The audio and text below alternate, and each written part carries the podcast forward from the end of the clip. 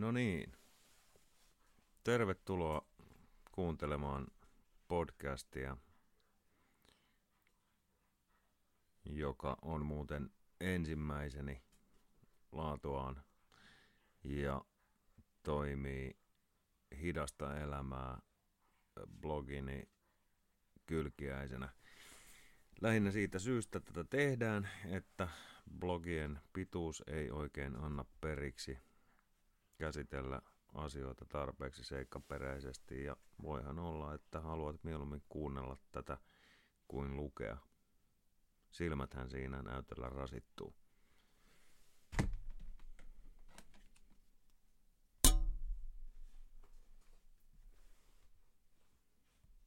No niin. Ensimmäisen blogin ja podcastin aiheena oli katastrofin kauneus ja kauheus ja erityisesti pahaan oloon tottuminen ja siitä ilmiöstä, siitä ilmiöstä halusin puhua, kuinka jatkuvasta pahasta olosta ja huolestuneisuudesta tulee tapa ja pikkuhiljaa ainoa turvallinen vaihtoehto ihmiselle. Joskushan käy niin, että kun ihmisellä on ollut riittävän kauan vaikeaa ja on ahdistanut, lakkaa uskomasta siihen, että asiat voisivat olla paremminkin. Ja tavallaan pahan olon alaisena ja kärsivänä olemisesta tulee rooli ja roolista turvallinen paikka olla. Sinänsä kauheaa ja surullista, mutta tosiasia monen ihmisen elämässä nykypäivänä. Miksi näin on? No, kaikenlainen muutoksen tekeminen elämässä on tietenkin aika pelottavaa. Ja sen sijaan, että etsisi aktiivisesti muutosta ja parempaa suuntaa elämälle, voi hyvin helposti jäädä kiinni vaan siihen pahaan jatkuvaan olonsa niin kauaksi aikaa, ettei muuta muistakaan. Näiden tueksi sitten ihminen, joka kyllä tietää, että paremminkin voisi olla, mutta pelkää muutosta, alkaa hakea selityksiä.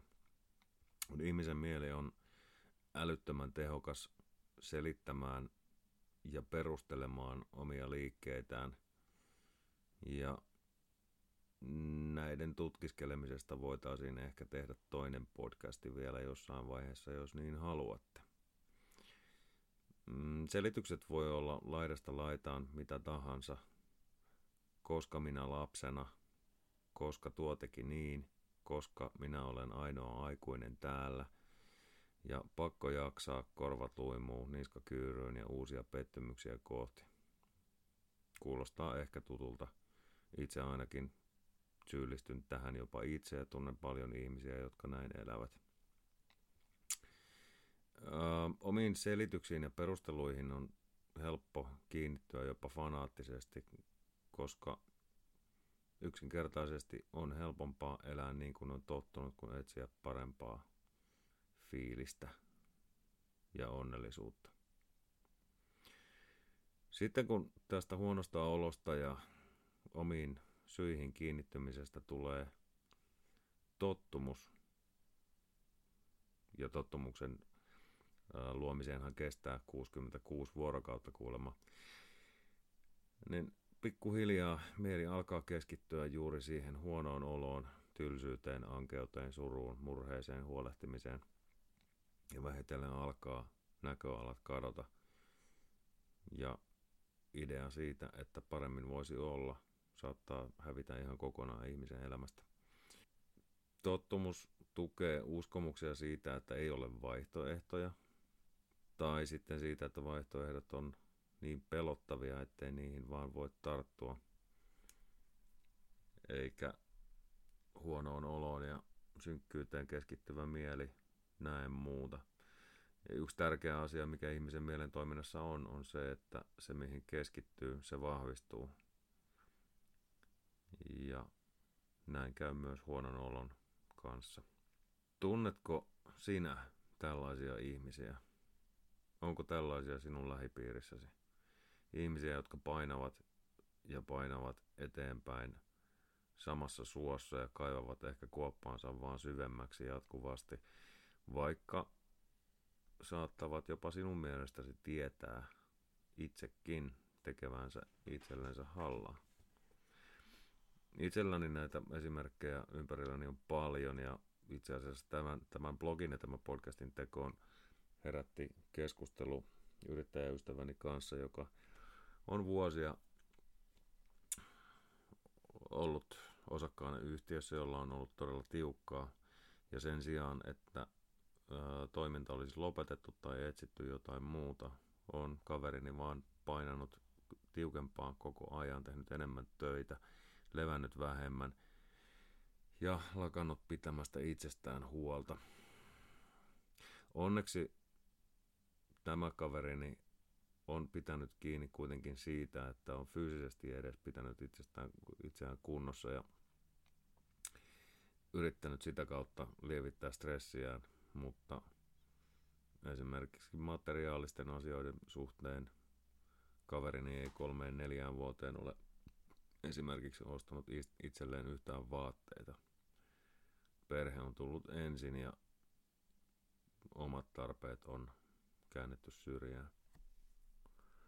Mm, samanlaisia esimerkkejä itselläni on parisuhteisiin liittyen pari ystävää, jotka ovat eläneet pitkään suhteissa, joilla he, joissa heillä on todella vaikeaa, jossa kumpikaan osapuoli ei ole onnellinen. Mm, joku tuttuni on elänyt jatkuvasti alisteisissa parisuhteissa ja yhden päätyttyä hakeutuu toiseen samanlaiseen. Ja miksi? Todennäköisesti siksi, että tämä on ainoa turvallinen ympäristö, ainoa tuttu tapa olla parisuhteessa ja lähellä toista ihmistä. Tähän ystäväni tapaukseen ja, ja tähän podcastiinkin liittyen itse asiassa herättävin juttu, mitä minun näkökulmastani tässä tapahtui, oli, että kun ystävälleni vihdoin viimein alkoi mennä taloudellisemmin vähän paremmin ja oli tehnyt muutamia tämmöisiä normaalia juttuja, niin kuin esimerkiksi remontoinut perheensä kotitalon katon ja hankkinut vähän vaatteita itselleen sun muuta, niin hän soitti mulle yhtenä päivänä kesken ihan tavallisen työpäivän pienessä paniikissa ja melkein hyperventiloiden ja kauhun oli aiheuttanut se, että yhtäkkiä hänen mieleensä oli noussut ajatus siitä, että nyt on törsätty, nyt on heitetty kaikki pähkinät korista, eikä ole enää mitään ylimääräistä jäljellä. Ja kun oli vuosia tottunut siihen, että on niin vaikeaa ja yhtäkkiä oli helpottunut ja kiva olo, niin vieras alkoi tuntua yksinkertaisesti liian pelottavalta. Olen nähnyt samanlaisia tilanteita liittyen parisuhteisiin, muun muassa naispuolinen ystäväni, joka oli ensimmäistä kertaa suhteessa, jossa ei alistettu, ei pidetty avimattona ja vastapuoli yritti tehdä hänelle minun mielestäni ihan normaaleja ähm, rakastuneiden ihmisten juttuja. Toi kukkia, availi ovia, oli kiva, piti lähellä ja niin edelleen. Ja ähm, ystäväni lopetti parisuhteen, koska omasta mielestään ei pystynyt eikä halunnut opetella ottamaan tällaista kohtelua vastaan. Näin voi käydä. Voisi varmaan ajatella, että nämä ihmiset eivät ole huonossa jamassa, koska tekevät näin, vaan valitsevat aina saman kaavan, koska olisivat tarvinneet apua jo kauan aikaa sitten.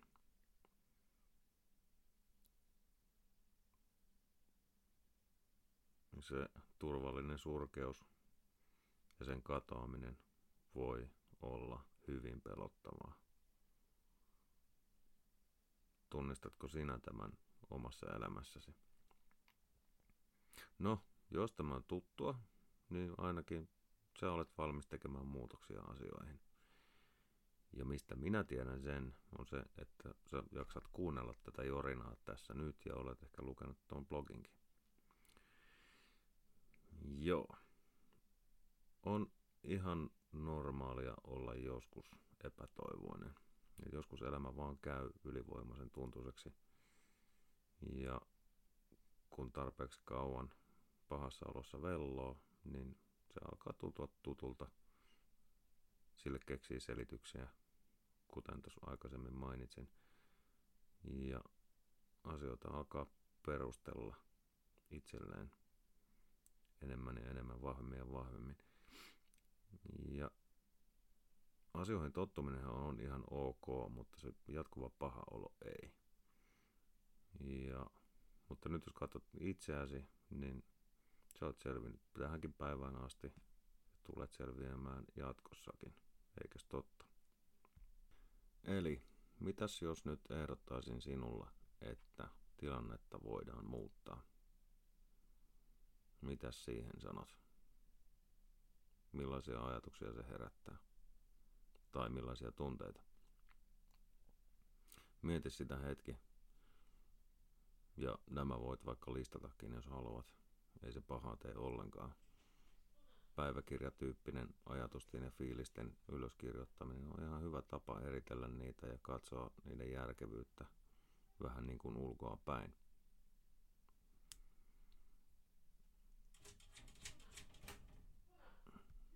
No, sitten seuraava kysymys on varmaankin se, että pitäisikö meidän tätä muutosta tehdessä miettiä tämän pahan olon, eli tämän ilmiön oireita vai sen syitä. Menneisyyden kaiveleminen ei välttämättä aivan älyttömästi tuota mitään hyvää ja saattaa olla, että jos alat miettiä sitä kaikkea väärää, mitä sinua kohtaan joskus on tehty, niin saatat jopa jumittaa siihen. Joten jospa ei mennä sitä kautta.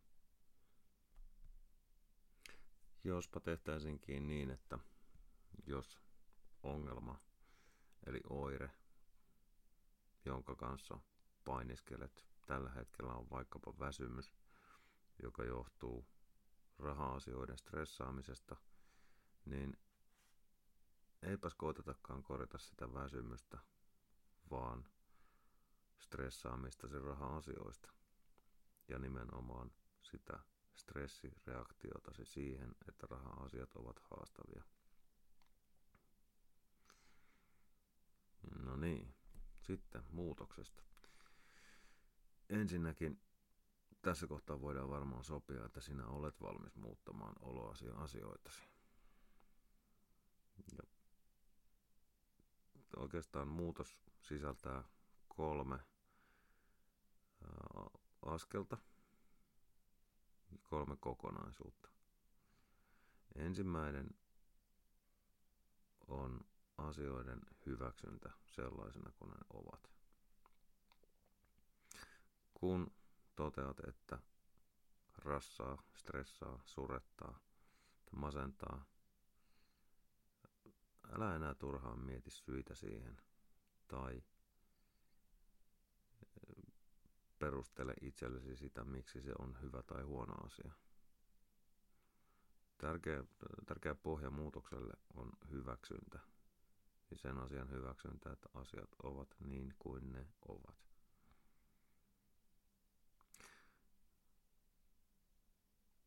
Jos pystyt katsomaan tätä muutettavaa asiaa vähän ulkoa päin tai vähän korkeammalta, niin sitten varmaan voidaan todeta, että selvä, minulla on halu muutokseen.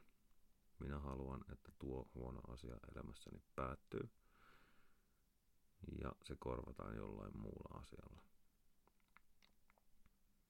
Ja tämä päätös päästä eroon negatiivisista fiiliksistä ja ajatuksista on sinun uusi asenteesi. Eli kolme asiaa. Hyväksyntä, halu muutokseen ja uusi tapa asennoitua.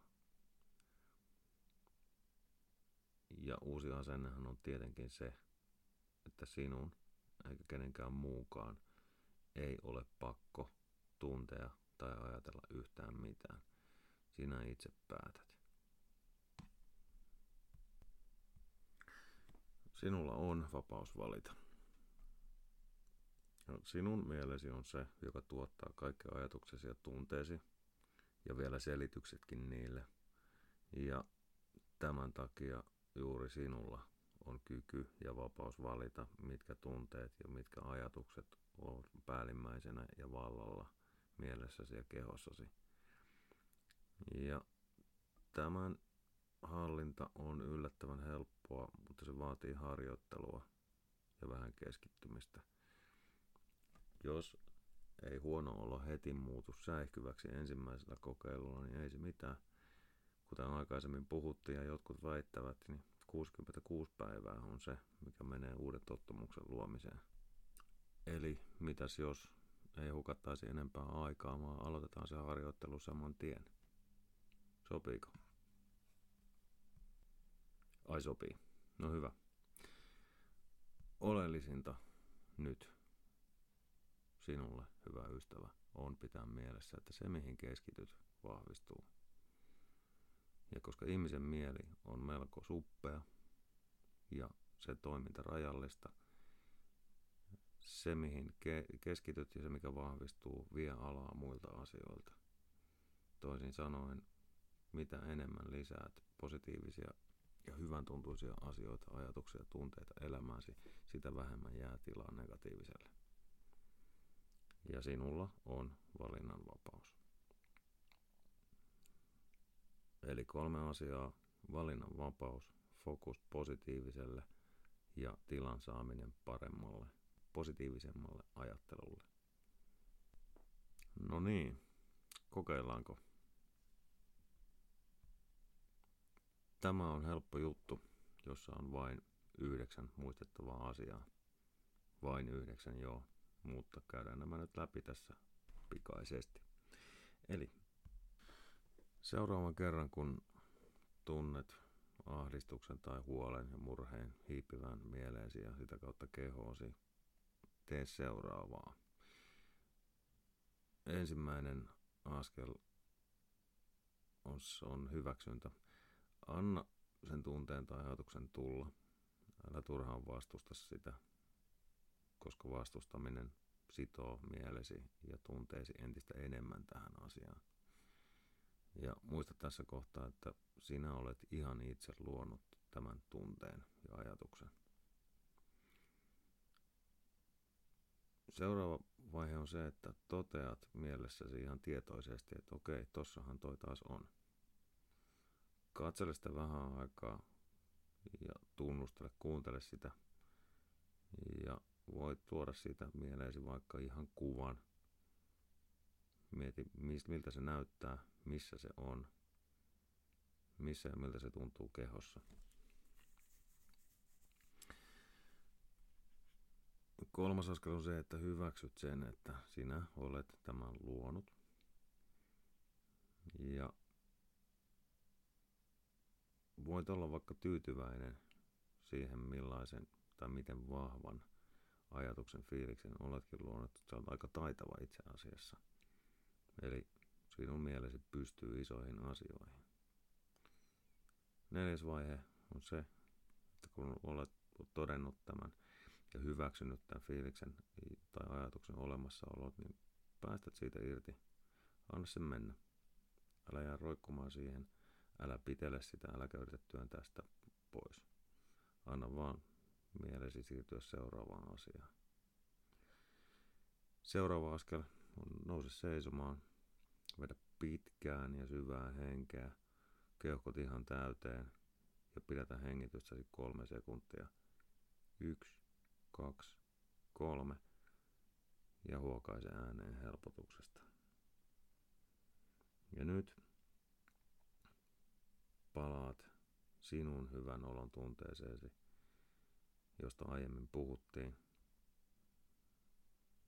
Ja luo se kuvana eteesi mikä tämä tilanne on, missä se tapahtuu, ihmisiä tai eläimiä, joihin siihen liittyy, mitä olet tekemässä, kun se hyvä olo sulle tulee. Missä se tuntuu fyysisesti, missä sä näet sen silmiesi edessä.